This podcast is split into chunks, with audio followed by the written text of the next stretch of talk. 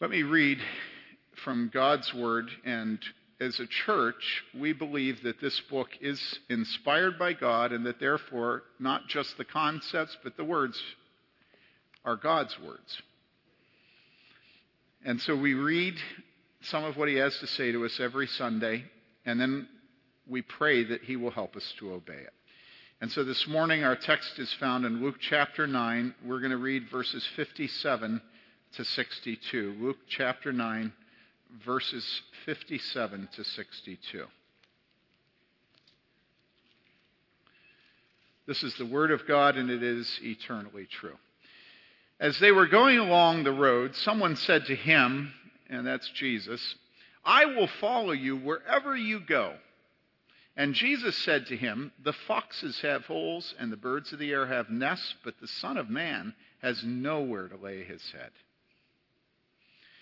And he, meaning Jesus, said to another man, Follow me. But he said, Lord, permit me first to go and bury my father. But he, Jesus, said to him, Allow the dead to bury their own dead, but as for you, go and proclaim everywhere the kingdom of God. Another also said, I will follow you, Lord, but first permit me to say goodbye to those at home.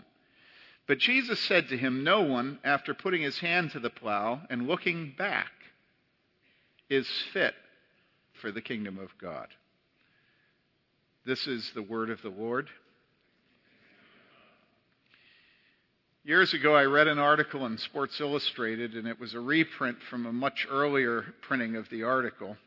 It originally appeared in 81, and then it was reprinted in 1994.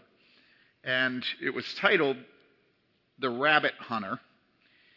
And it was an article about Bobby Knight, who used to be the coach of basketball here in Bloomington. My wife and I love to fight about Bobby Knight.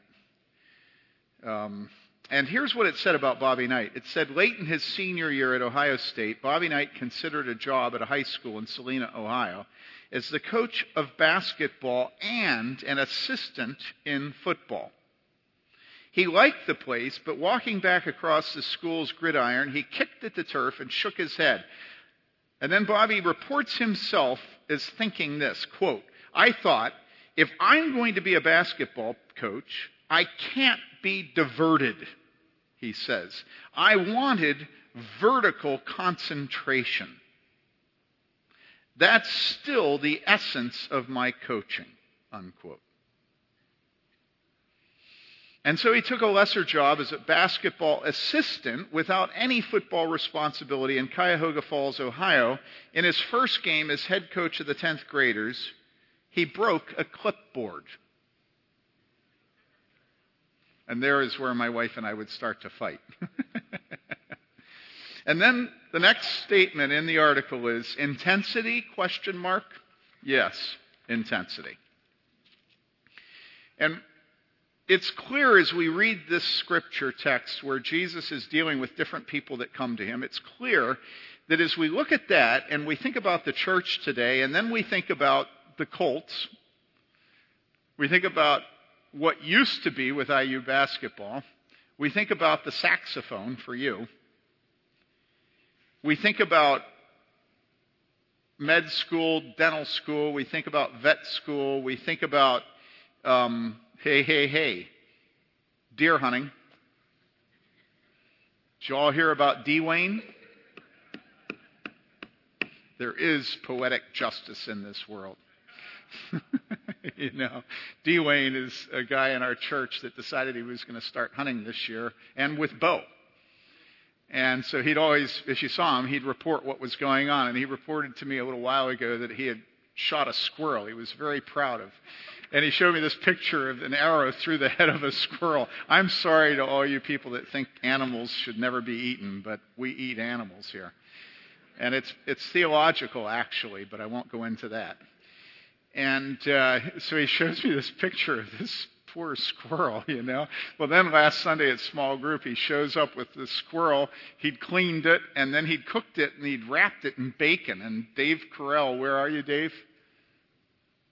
You have a picture on, on your phone of that, right? So if you want to see Dwayne Squirrel, and so I'm thinking this guy's pathetic, you know, a squirrel, you know.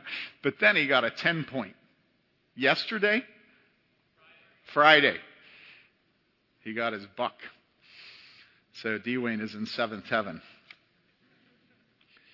And so you think about the ways that we prioritize our lives. What did it take for Dwayne to get his buck?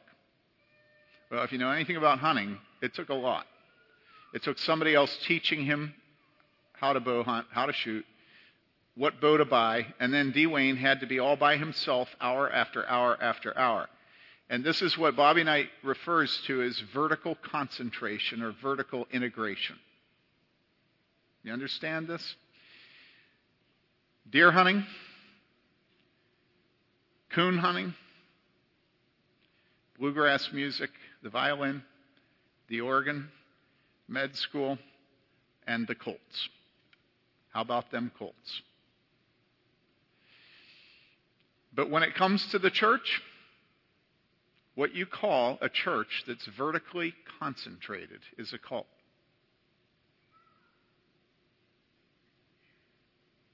Or fundamentalist. And neither are commendatory terms. And so, for instance,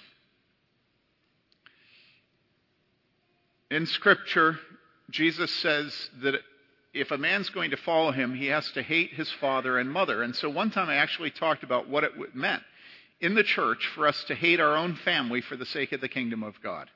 And that next week, it was like I had gone up to a, to a, bees, to, to a beehive.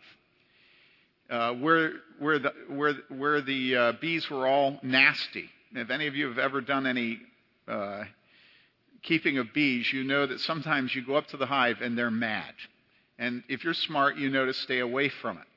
When they're mad, you come back another time. But that week, when I preached the following week, I caught it from you guys. I mean, people were ticked off. And why? Well, because in America today, we've replaced Jesus and his lordship with family values. And so everybody thinks to be a Christian is to be a Republican, and to be a Republican is to have family values. Right? Thank you for laughing. I don't know who that was, but that, that's right. That's right. That's, that's what to be a Christian is. It means that Sunday isn't the Lord's Day, it's family day. You know? And so I had said that we need to hate our father, our mother, our husband, our wife, our children, our parents. We need to hate them for the sake of God. And everybody was upset because they thought I was trying to destroy families. No, I'm just trying to subordinate the family to God. And that's what Jesus was saying. He was saying, I will be in first place. And then we've got all these guys that talk about how a God worth worshiping will never put himself above anybody. He'll simply be a servant leader.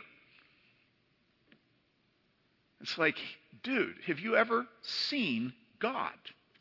No, you haven't. And that's one indication He's merciful. And therefore, you don't have to see Him yet. Because when you do see Him, if you're dressed in the righteousness of His Son, then you will be able to stand, but barely. And if you aren't dressed in the righteousness of Christ, His holiness will consume you for all eternity. That's, that's what we're facing. And so people think that we should sort of bring God back down, and He doesn't require anything from anyone. He just serves us, and He doesn't exercise authority over us. He shares authority with us. We have this pattern that we come out with where we pull God down to our level, and then He's not scary anymore. And, and this is the kind of thing we expect the church to help us to do. you know, the church, the whole point of the church is to domesticate God. And you say, well, what does domesticate mean? And I say, well, make him like, like a home, like soft, like you know, family like cotton candy and Hallmark cards. Domesticate them. But listen, what Jesus says is that if you're going to follow him, you must hate the members of your own family. And you say, well, yeah, but Jesus also says in the Ten Commandments, honor your father and mother. And I say, okay, I'm not here to make your soul simple. I'm not here to make your decisions for you. I'm not here to tell you when you must hate your father and mother and when you must honor them. You have a brain, and God has given it to you. And you should know the difference between honoring your father and mother and letting your father and mother come between you and God. And it's clear when that happens. It's clear to you when that's happening. So don't try to escape God's authority by telling me that I'm using Scripture against Scripture. Jesus said both the things. He said, honor your father and mother. He said that you have to hate your father and mother. And you know when the one is one and the other is the other. Because he'll make it clear to you. And we're dealing with the same thing here where I'll follow you wherever you go. And Jesus, being the product of the 20th century church in America, which is very fat and rich, said to him, Well, that's nice if you let me give you a hug and come join us. That's the Jesus we worship. But that's not what he said. What he said is, the foxes have holes and the birds of the air have nests, but the Son of Man has nowhere to lay his head. And what he's really saying is if you follow me, your life will be worse than the life of a dog. Because a dog has a doghouse. But if you're with me, you'll have no place to lay your head. He wasn't very approachable, was he? And that's because Jesus is God. And when, when you come to God, you don't come negotiating. Do you understand that? You can't come to God and say, God,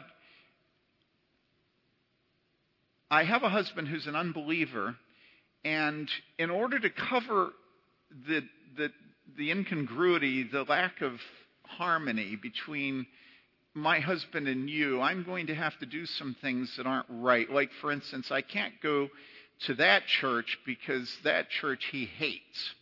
I'm going to have to go to a lousy church. But you'll understand, God. So, God, if I'm going to come to you, is it okay if I go to a lousy church so that my husband isn't as mad at me?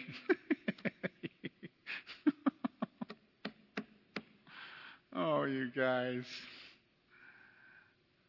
God is God. We can't negotiate with him. That's the point where you have to hate your husband. You can't allow your husband, who's a pagan, to choose your church. I mean, does this make sense? And all of a sudden you're thinking, oh, oh, that's a cult. You're trying to divide a man and his wife. I thought we were Republicans. I thought we believed in family values. There's enough divorce in this country. A church shouldn't come between a man and his wife. And I say, well, it's not the church, it's God. Oh, there you go again. That's a cult. you know, I go, okay, here's the deal. Welcome to Church of the Good Shepherd. This is a church that will never come between you and your husband. It'll never come between you and your parents. We're servant leaders. We'll never tell you what to do. We'll just simply suggest. And when I preach, it'll be just very approachable. You know? I got my Steve Jobs black thing on, you know? I don't have the blue jeans, but I do have all scuffed up shoes. See, didn't polish them. That's because my son told me my new polished shoes are gay.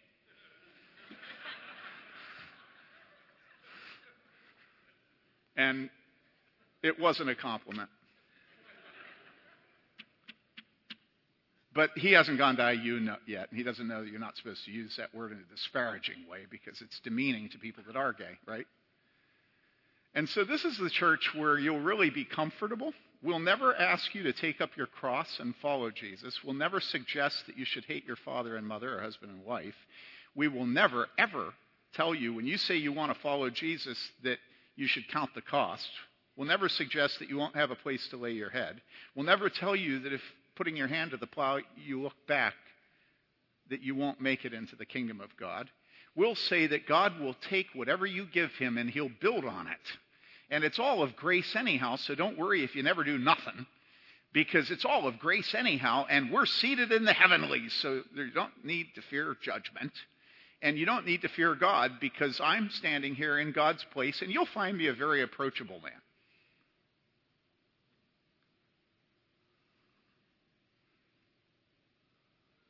Now, let me ask you something. Why would any, why would any man do that? Why would any man do that? And the answer is as old as the hills. A man would do that so that he would get paid. That's why a man would do that. A man would sell short the text we actually read so that he could get paid. That's why a man does that. A man who stands in the place of God proclaiming his word, who makes the word more approachable, more acceptable, more liked by women and mothers, a man who stands in the place of God and does that is a man that has given up being a servant of God and is now a servant of his own desires. Or his wife's desires, or his parents' desires. Think of all the people that want their son to grow up to be a priest. But he is not God's servant because what Jesus says is clear. And if I don't tell you what Jesus says, what good am I? I'm no good. Who needs me? you know, I mean, forget me, honestly. Put me out of my misery. Shoot me. Jesus did not welcome the man when he said, I'm going to follow you. What Jesus said is, the Son of Man has no place to lay his head. And then he didn't say, but don't worry about that. We'll make a concession for you. We'll always save enough from the kitty so we can get a motel room for you. I'll be outside, but we'll have a motel room for you. Or, don't worry about that. I won't have any place to lay my head, but you know, I have a, a nice. The guy across the hall from us at seminary told me, as it came time to graduate, that he was going to have a golf course ministry. It's actually what he told me. And he was very involved with the fellowship in Washington, D.C. And he was going to have a golf course ministry.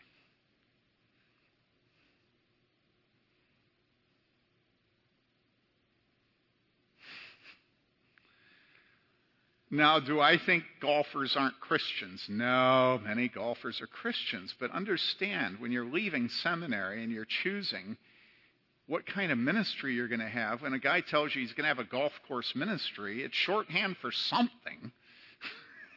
and probably it's not shorthand for if any man will come after him, me, let him deny himself and take up his cross and follow me. For if a man will save his life, he'll lose it. But if a man will lose his life for my sake, he shall find it. And so Jesus says, He says, I'm going to be a pastor, Jesus. I'm going to, I'm going to proclaim your word. And, and, and, and I'm going to do it on. And Jesus says, Well, foxes have holes and did it, did it, but the Son of Man has no place to lay his head. And he says, Well, I'm, I'm going to be, I'm going to be a golf course minister.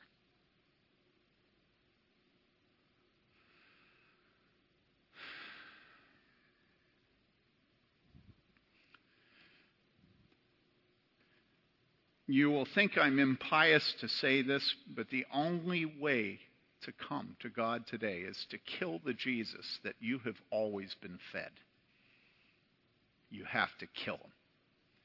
Because the Jesus that Scripture reveals to us, the Jesus who exists, is absolutely a burning fire. He will not be liked, and he is not nice.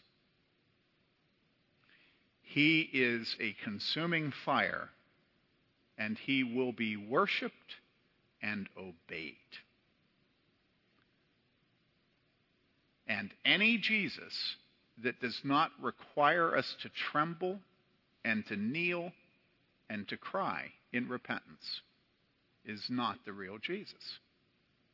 And the way you know this is you read the text I just read to you. Let's read it again. As they were going along the road, someone said to him, I have decided to follow Jesus.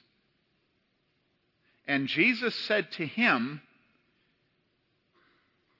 There's another one. and then reported his statistics to the Billy Graham crusade that 3,000 people had come forward.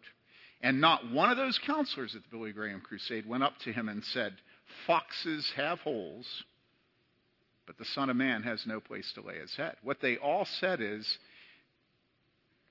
You are now saved, and don't ever doubt it, because Jesus has done it all. And I tell you, you have to kill that Jesus. You have to kill him. You're saying, are you telling us to kill the Jesus of Billy Graham? I'm saying no. I'm telling you to kill the Jesus that has no cost because he doesn't exist. And you say, well, I don't mind tithing. And I say, wait, wait, wait, wait.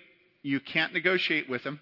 You say, well, tithe is 10%. That's not negotiation. That's just a large amount of money. And I say, well, what about your girlfriend? And you say, but I'm tithing. And I say, What about your girlfriend? Well, what about my girlfriend? Well, what about the fact that you're sexually intimate with her? And she's not your wife. You say, I'm tithing.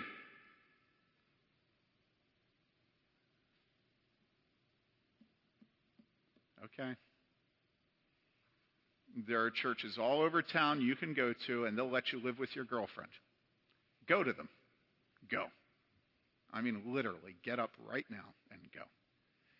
Why would I say that? Well, it's not because I don't like you, but it's because when I first went into ministry, I had a little tiny church in the town of Pardeeville, Wisconsin, and another little tiny church on Route 33 that goes through the center of Wisconsin. Two churches. And I was a brand new pastor, wet behind the ears, young punk. And one day I was cutting my lawn in the front yard, and my church was downtown, and it was beautiful. It had a copper steeple, it had mature maple and oak trees all around it. People constantly stopped to take pictures of the church. It was on the National Register. And this might be a clue as to why this church is ugly. Okay? and I'm cutting my grass, and all of a sudden this baby blue Camaro pulls up in the driveway. And it's got the furry dice hanging from the rearview mirror. Some of you remember what I'm talking about. And it had a spoiler on the back, and it had a pretty babe in the passenger seat. And it wasn't an automatic. And so I realize that they want me. And so the, the window, it's electric. It goes, and the babe is here and the dude is there. And I go over to the window that's open. And I look in and I say, Hi, can I help you? And the guy looks at me and says, Are you the Reverend? And I said, Yeah. And he said, Well, we was fixing to get married and wondered if you'd marry us. Now, when you have a pretty church in a small town, people come to you and ask you to marry them all the time. Constant stream of people asking you to marry them. Why? Well, it's because they love Jesus, right? No, it's because they know that when they get married, if they're going to do it, they're going to do it right. And to do it right, you need a place that has dignity and somebody officiating that has some office. They're not sure what it's all about, but they have enough sense to know that marriage is like a humongous thing. And it ought to have some accoutrements that are fitting for humongous things. And in a small town, the closest thing to a humongous thing is the church. And if it's a pretty church and it has a Presbyterian pastor who generally is educated, that's good.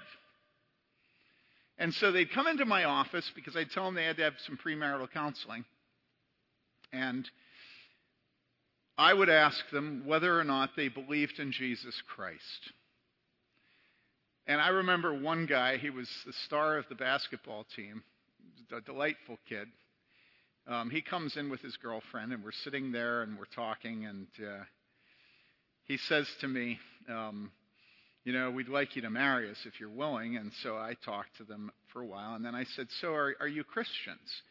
And she says, She looks at me and she says, Well, yeah. And this kid, okay, I'm there. He's here and she's here, all right, in my office. And she looks at me and she goes, Well, yeah. And he's here, and he goes, You are not. and she said, What do you mean I'm not? And he said, You wouldn't do the things you does if you was a Christian.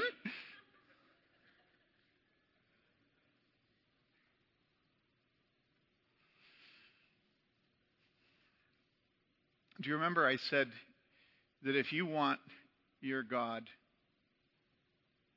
to be small and to never command, but only to suggest, if you want your God to accept your life as it is, living with your boyfriend, living with your girlfriend, if you want to be gay and be a Christian, if you want to be a materialist and love money, if you want to be a racist and hate Hispanics,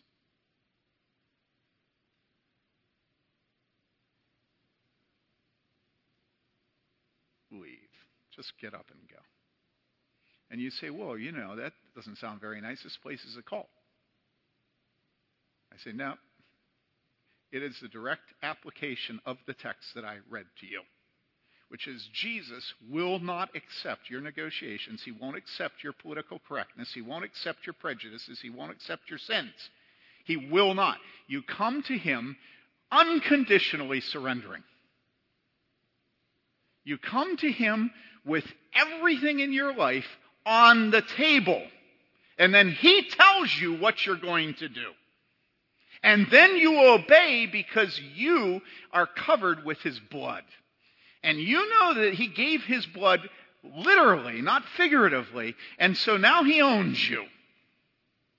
Similarly to the way your mother owns you because she gave you her milk and her womb.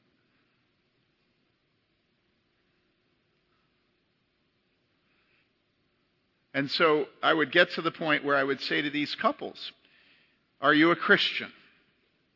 And when they said no, I'd say, Well, then I won't do your wedding. It's not because I don't think Christians should be married. I think they should be married. It's not because I can't marry unbelievers. I suppose I could. But I said to them, What I want you to understand is here, Jesus Christ is honored. And if you're going to be married in this church, you are going to belong to Christ. And I'm not going to prostitute Jesus Christ and His church for the sake of you having a nice formal wedding. Because I want there to be one place in this town where when everything blows up in your marriage and in your home and in your life, you know you can come to us. Because we will not twist the Word of God. We will not make Jesus approachable. We'll let him be God. We'll let his word be true, though all men are liars. There's a place in Pardeeville where you can go and have God speak to you. And they call that a cult? They call that a cult? Can you imagine in the locker room of the Colts if one person said one word against Peyton Manning? One word!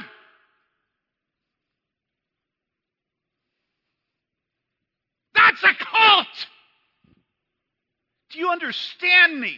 The authority of Peyton Manning, every time I listen to a game, I hear the commentators go on and on and on about Peyton Manning. He runs the practices. And they call us a cult? I mean, if you go in that room and you have Peyton Manning out so everybody can be honest, and they're not afraid of him, and you say, How many of you have given up a marriage for the sake of football in the NFL? You know how many hands are going to go up? And then you say, okay, those of you that didn't raise your hand yet, how many of you today had your wife angry at you because of football?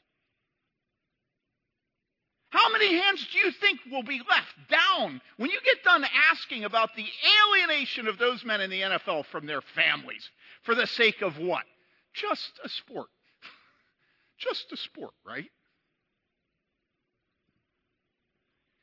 That is. Do you understand me? It is vertically concentrated. you imagine if we had people charging you money to park to come to church Sunday morning, and yet you'll go to an IU basketball team, game, you won't think a thing of it. You will submit to Ticketron. You will submit to the ushers. You will submit to the. And then when you come in here, I just want you to know that Jesus loves everybody.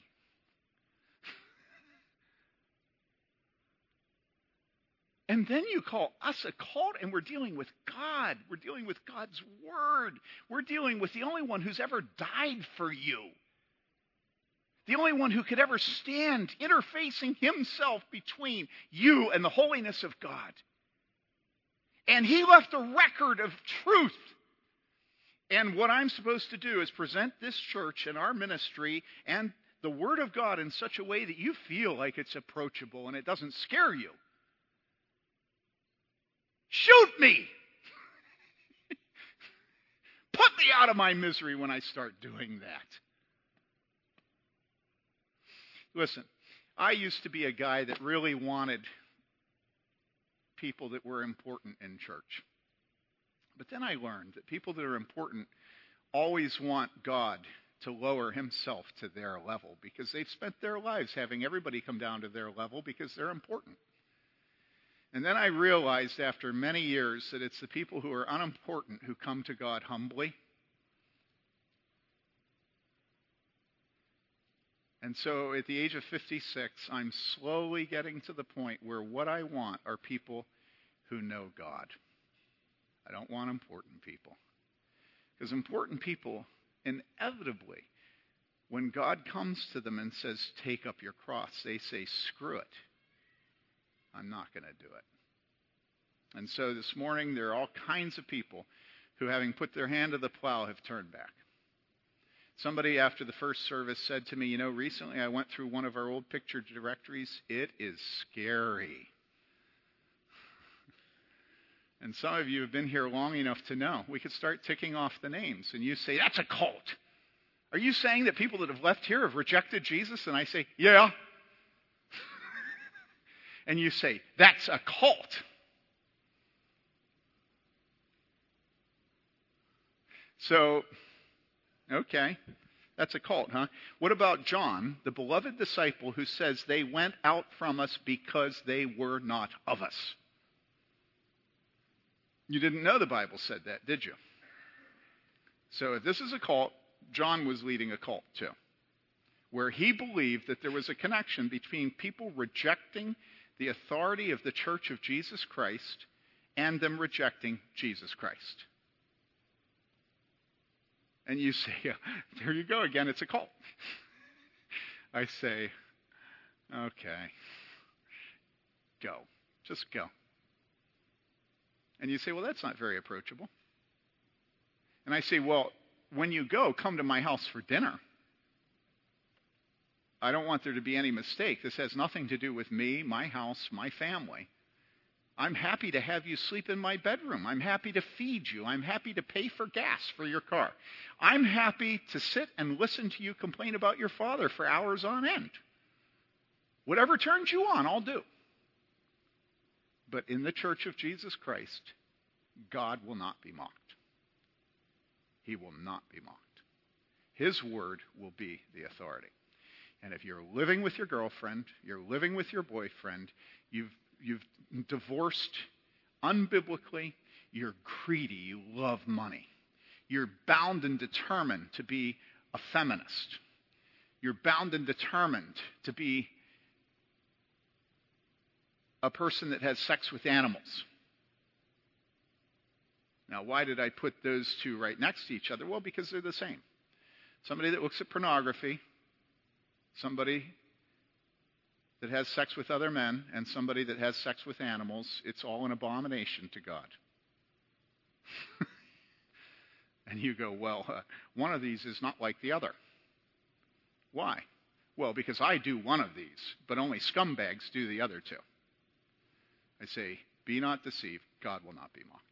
Whatever a man sows, that shall he also reap. If a man sows to his sinful nature, whether that sinful nature is pornography on your computer in the privacy of your own study, whether that sin is sex with other men or with other women, or whether that sin is sex with animals, be not deceived. God will not be mocked. Whatever a man sows, that will he also reap. The man that sows to his sinful nature from his sinful nature will reap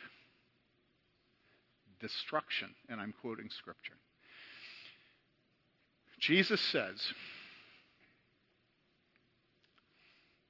A man says, I will follow you wherever you go. And Jesus said to him, The foxes have holes and the birds of the air have nests, but the Son of Man has nowhere to lay his head. And then he said to a man, Follow me. But the man said, Lord, permit me first to go and bury my father. What an honorable thing. And Jesus said, What? Let the dead bury the dead. What was he meaning? What he was saying was, Let the people who are spiritually dead bury the people that are physically dead. And you say, Well, does that mean that Jesus is saying that we shouldn't honor our father and mother? And I say, That's not what it means. You have a brain. God has given you a brain. You know when to bury your father is to honor God, and when to bury him is to dishonor God. I can't make the decision. Jesus could because Jesus could see inside that man. He knew exactly what was at stake. What was it? I don't know. But I do know that there are places where it is appropriate to say to somebody, let the dead bury the dead. And then Jesus said this Another said, I will follow you, Lord, but first permit me to say goodbye to those at home. And Jesus said, No one, after putting his hand to the plow and looking back, is fit for the kingdom of God. And listen, if you think the first two are hard, the third is very hard. Because the third is just a momentary glance back. Do you remember that Jesus also said, Remember Lot's wife? He commanded us to remember Lot's wife. Any of you remember about Lot's wife? Lot and his wife were told to flee from Sodom and Gomorrah.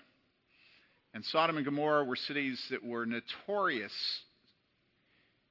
under heaven and earth because of their inhospitality. They were not hospitable. This is what Scripture says. Now, you might say, well, how were they not hospitable? And I'd say, well, because they were so given over to homosexuality that they'd rape strangers that came into town as a little bit inhospitable.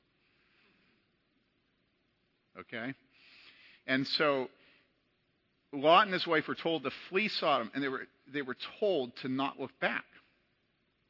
And so Lot was ahead of his wife, and as they were fleeing, because God was sending fire and brimstone down on these cities, as they were fleeing, his wife did what? She just, just, she just, just looked back. That's all she did. Her feet were still headed in the right direction, and she was in submission to her husband in front of her. But she just looked back. And do you know what the Bible tells us? The Bible tells us at that instant she was turned into a pillar of salt. And it wasn't the devil that did it, it was God that did it. Jesus says, Remember Lot's wife. Jesus says, If you've put your hand to the plow, don't look back. And you say, Well, I believe in the perseverance of the saints. I believe in eternal security. Once saved, always saved. I say, Okay, fine. Look back all you want because it's all of grace. But go to another church. Find a PCA church. They'll give you that. Find an OPC church. They'll give you that. Find a Reformed Baptist church. They'll give you grace until you puke it. And you won't need to fear God anymore. But if you believe that those that Jesus Christ is Savior will be those that have Him as Lord, that never does Scripture pit the two against each other, but that everyone that has Jesus as Savior has Him as Lord. And if you believe that Lot's wife was turned into a pillar of salt just for looking back. And if you believe that when Jesus says that you must not look back when you've put your hand to the plow, if you've ever been on a farm and you've looked down a row and seen whether or not the, the tractor driver was looking back,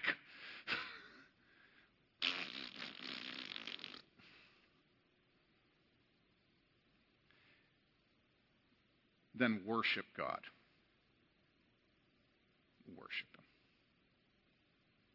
Not me. Not the elders here, not the women here, not our children. This is not a personality cult. It's not a cult at all. Or another way of saying it is it's a personality cult for Jesus. And if you think that's intense, you've never been in the cult's locker room. Because the personality cult for Peyton Manning never gives you life.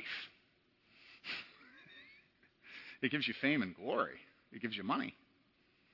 But Jesus says, I have come that they might have life and have it abundantly. And let me tell you, no Super Bowl party is anything like every single time we get together in our small groups, and every single time that we get together at Easter, and every single time we eat together at Thanksgiving as a church. And the reason is because when we come together, we come together with clean consciences. It doesn't mean that we're without sin, but it means that the blood of Jesus has cleansed us from all sin. And so, if you want to party well, don't look back. Uh, one final thing. David's telling me to stop. Can I? One final, just quickly. What does it mean to look back? What does it mean to turn away from Jesus and cast a longing eye to the world? Are you with me? What did he mean when he said, don't look back? Let me give you one illustration. There's a new Bible being published by Zondervan. It's called the New International Version 2010 or 2011, depending on what piece of press release you, you read. What does it mean to look back? What does it mean to cast a longing eye at the world? Well, what they've done is they've hired scholars to translate that Bible in such a way that it doesn't offend homosexuals. It's the most widely used Bible in the world, English speaking world. China's going to whoop up on us very soon. But right now, it's still the most widely used Bible. All right? And in Corinthians, there is a place where it lists greed and all these other things that will keep us from God.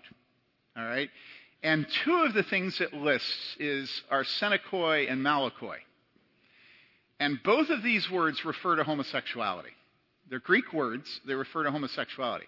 One refers to the man that takes the initiative in homosexual relationships, and the other refers to the man that receives in homosexual relationships very specific meanings of Greek words in God's Word that God inspired.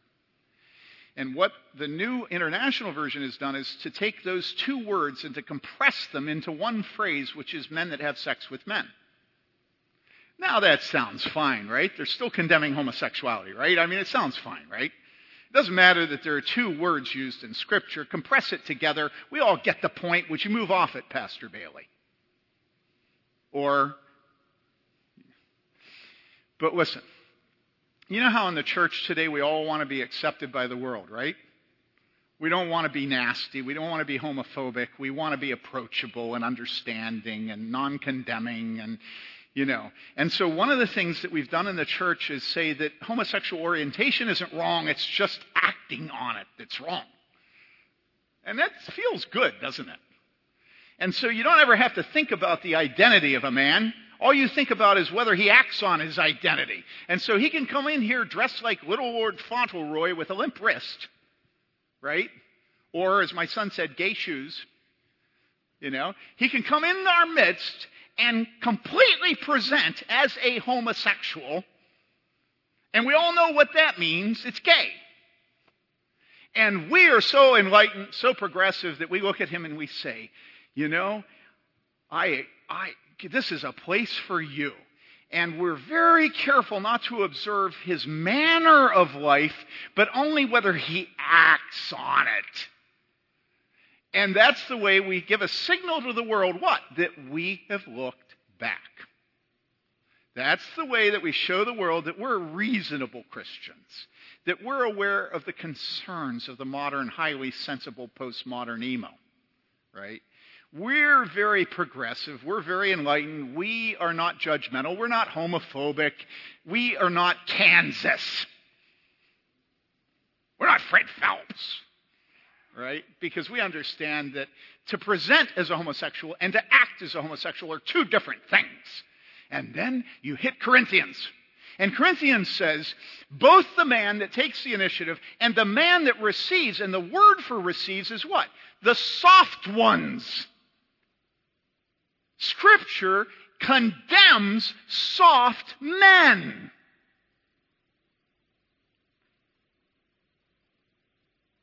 And so, how do we look back? The way we look back is we get our translators and pay them a bunch of money so that they'll take that out because we're progressive and we no longer make distinctions between those who are the initiators and those who are the receivers. We no longer condemn a man that's a soft man because to be soft today is to be pomo emo. to be soft today is to buy your coffee at Starbucks with all the women. Better yet, to work at Starbucks. To be soft today is to be an organist. Now, guys, listen to me. Homosexuality is bondage, pornography is bondage, and greed are bondage, and gossip is bondage. Do you understand?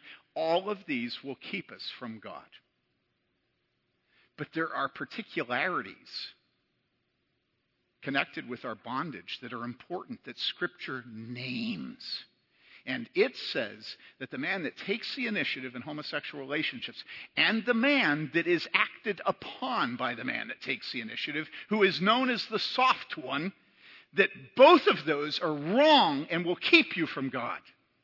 And so the way we look back is we say, well, let's just translate it men that have sex with men. And just like that, we have looked back. Do you understand me? And we don't think it's a big deal, and scholars from Wheaton did it. And what more could you ask for? The church is always going to seduce you to give it its money, and in exchange, it will tame God and His Word for you. And that's the quid pro quo. You have been created by God with a will and with a mind.